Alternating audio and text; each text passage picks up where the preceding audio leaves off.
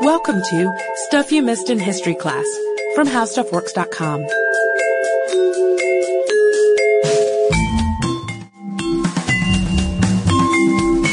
Hello and welcome to the podcast. I'm Deblina Chakraborty. And I'm Sarah Dowdy. Ned Kelly's now identified remains has us all excited about bushrangers again. And that's mostly because our listeners are so fired up about it. When the news of his remains being identified came out, as we mentioned in the first part to this podcast, we got emails from all over the world. Our inboxes exploded with Ned Kelly subject lines. Indeed. So last time we started out by talking about Ned's remains being found and the news about that, but we also talked about guys who weren't Ned, the earliest bushrangers in Australia who laid the foundation for later gangs like the Kelly Gang. And these men were mostly convict bolters, which means they were transported felons who escaped prison or the settlements and turned to a life of crime. But in 1853, the British Parliament passed the Penal Servitude Act, which ended most transportation sentences. And after that, the typical bushranger went from being a foreign-born convict to being a native-born Australian, complete with a thorough knowledge of the land. And that's pretty important. But another thing that's important is to, to figure out the motivation for this new generation of bushrangers, since they weren't just already convicted criminals. There were really a few things at play, and the first one was gold. So the discovery of gold in Australia, specifically in Victoria and New South Wales, was a really big motivator of bushrangers in the 1850s. It gave them access to great wealth that they could convert to cash really pretty easily.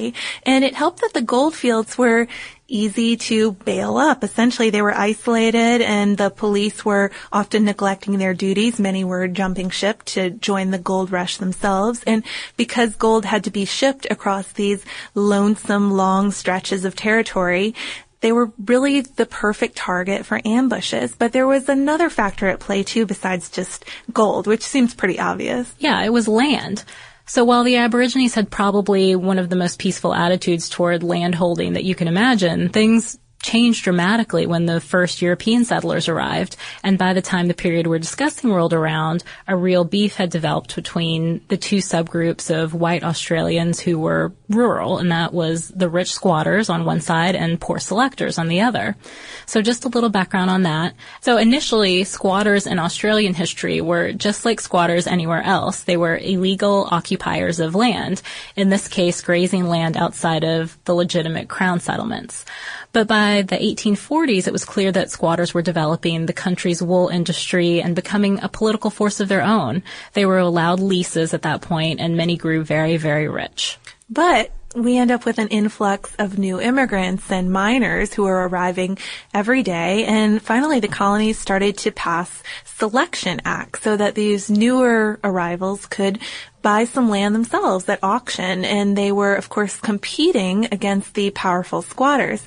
So it's really no surprise that these two groups of people didn't much care for each other. They had conflicting interests. So our first bushranger, though, now that we've established the motives for this later generation, we're going to start with a bushranger who really epitomized the later generation, even though he was a compatriot of Frank Gardiner, who was the last ranger we included on our earlier list. Yeah, his name was Brave Ben Hall, or just Ben Hall, but they call him Brave Ben Hall, and he knew the countryside really well. He knew horses, and he was Australian born. He was born May 9th, 1837 in New South Wales, and he was the son of two ex-convicts. His father actually met his mother when she was at the female convict factory. Well, and I like starting with him too because he is really, truly the second generation here, the son of convicts. How perfect. Exactly. And he grew up working with horses and cattle while his father ran a successful farm and worked as an overseer. And Ben, the interesting thing about him though is even though he was the child of two convicts, he seemed initially on track for this kind of hardworking agricultural life, the same life that his parents were leading at the time, basically. Or that they were at least cultivating. Right. He took on a lease on land in Sandy Creek and he married his neighbor, Bridget Walsh, on Leap Day in 1856 in a Catholic ceremony.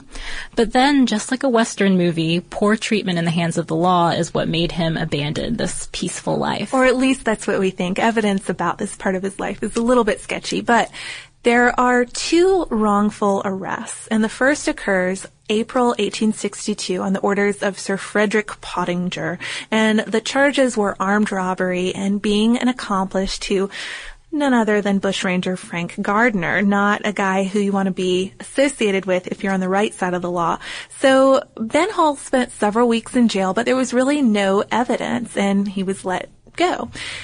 Then comes another arrest, this time for a gold robbery. And again, there was no evidence. It didn't even go to trial. And uh, he comes back home and finds that his house has been burned down, and perhaps Pottinger did it. His stock is dead from thirst. And because of legal expenses, he has to give up his lease. So he's suddenly a ruined man. Yeah, and to make matters worse, at some point in the middle of all this trouble, his wife left with their infant son, maybe for a former policeman. So 22 year old Hall at this point teams up with Frank Gardiner for real and starts robbing the countryside. Their exploits were really in your face type tactics. They'd steal racehorses in 1863, they bailed up the entire town of Canowindra, putting everybody up in a local hotel and treating them to a three-day feast and bender.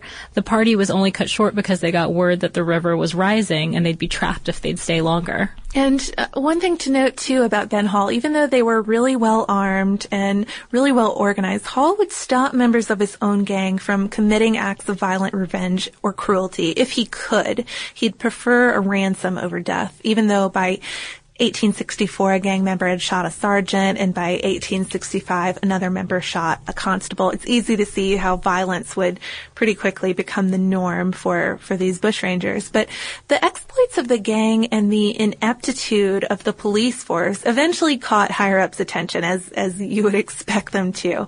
His old enemy, Hall's old enemy, Frederick Pottinger, was even recalled to Sydney in 1865 for neglecting his duty. He had been out riding in some races and he didn't notice that Hall's gang was also right there. You'd think he'd recognize him. Yeah, you'd think so. Maybe he was like wearing a different outfit different or something, a disguise perhaps. Some glasses. I don't know. But that same year, things changed a little bit. The government put out a new law, the Felons Apprehension Act. So in addition to the gold and the land disputes we discussed, this is really the third piece of the puzzle for understanding later generations of bushrangers.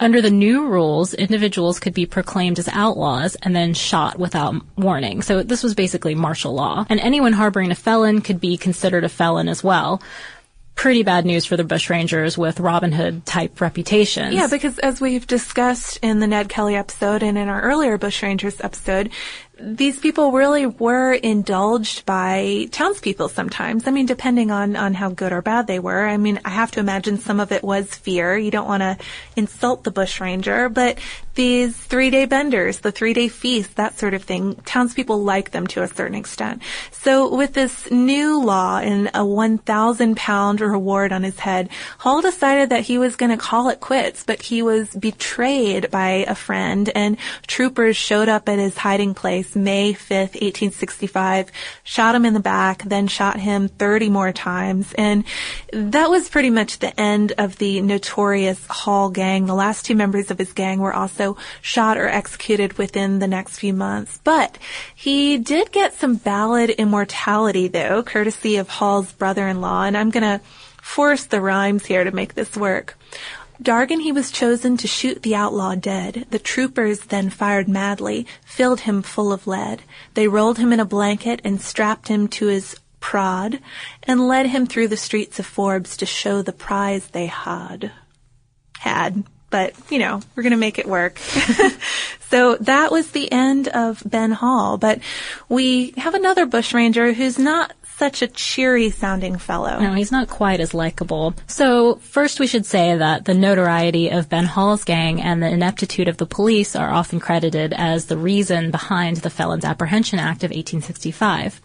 But not all of the bushrangers of the 1860s were these Robin Hood type characters hosting three day parties. One in particular, Mad Dan Morgan, was known for meaningless murders, cruelty, and violence. Mad Dan, as he was called, was born John Fuller in New South Wales in 1830, and he was the illegitimate child of Mary Owen and George Fuller.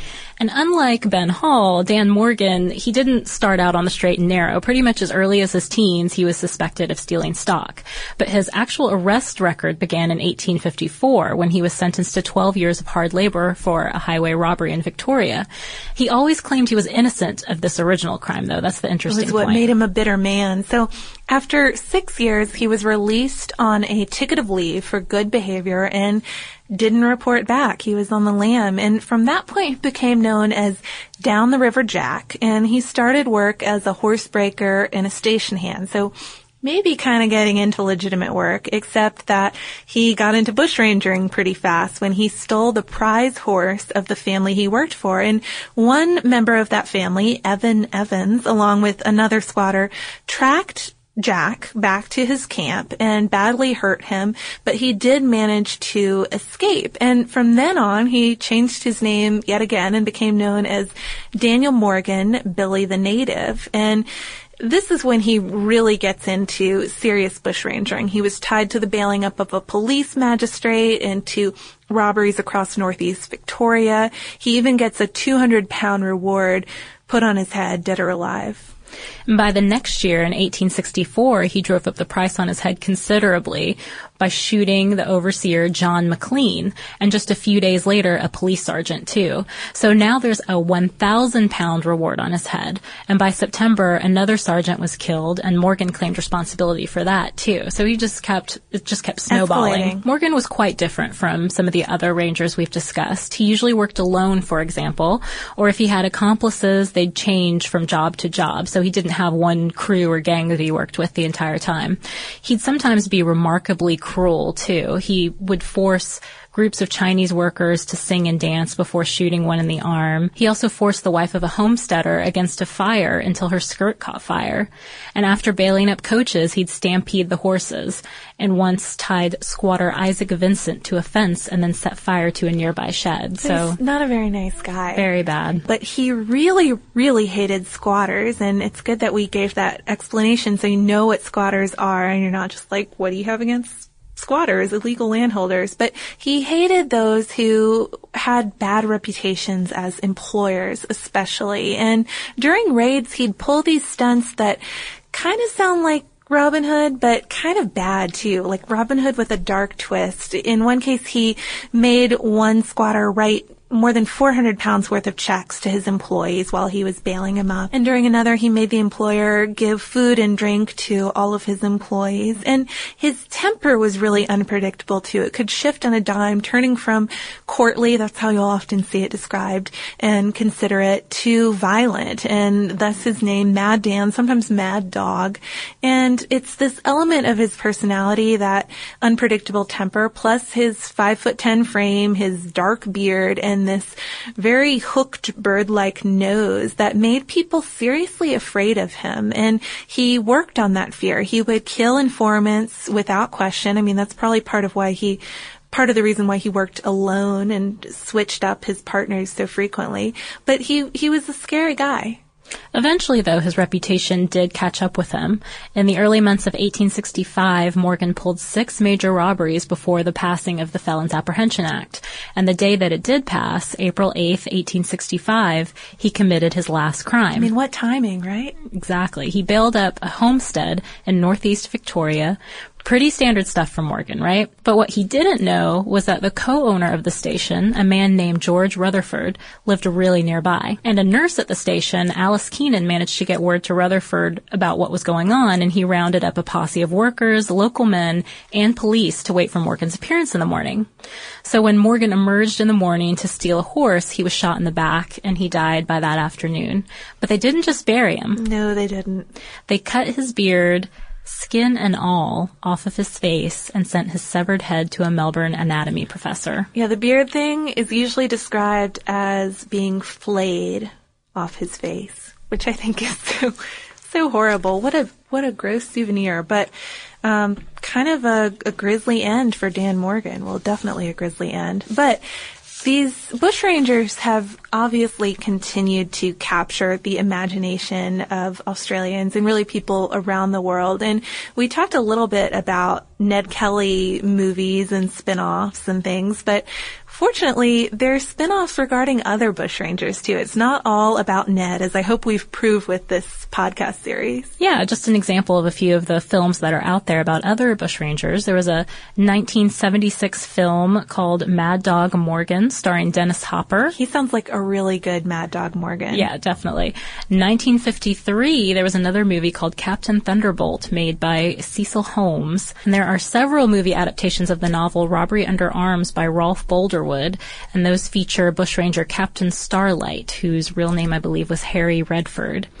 And finally, there's a movie called Ben Hall, Notorious Bushranger, which was made in 1911.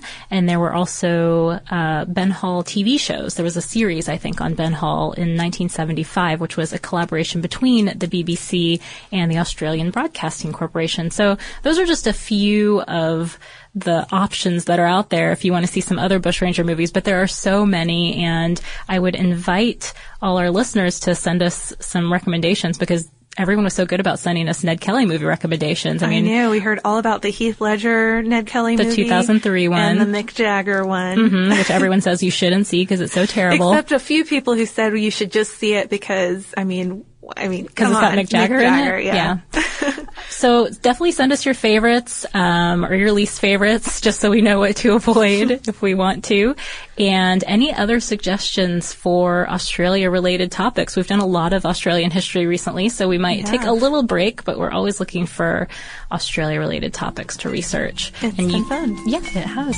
So you can email all those suggestions to us at historypodcast at howstuffworks.com, or if you want to just get to know us a little better over social media, talk to us about whatever's on your mind, history-wise or otherwise, we are on Twitter at Missed in History or on Facebook. And we will see you there. For more on this and thousands of other topics, visit howstuffworks.com.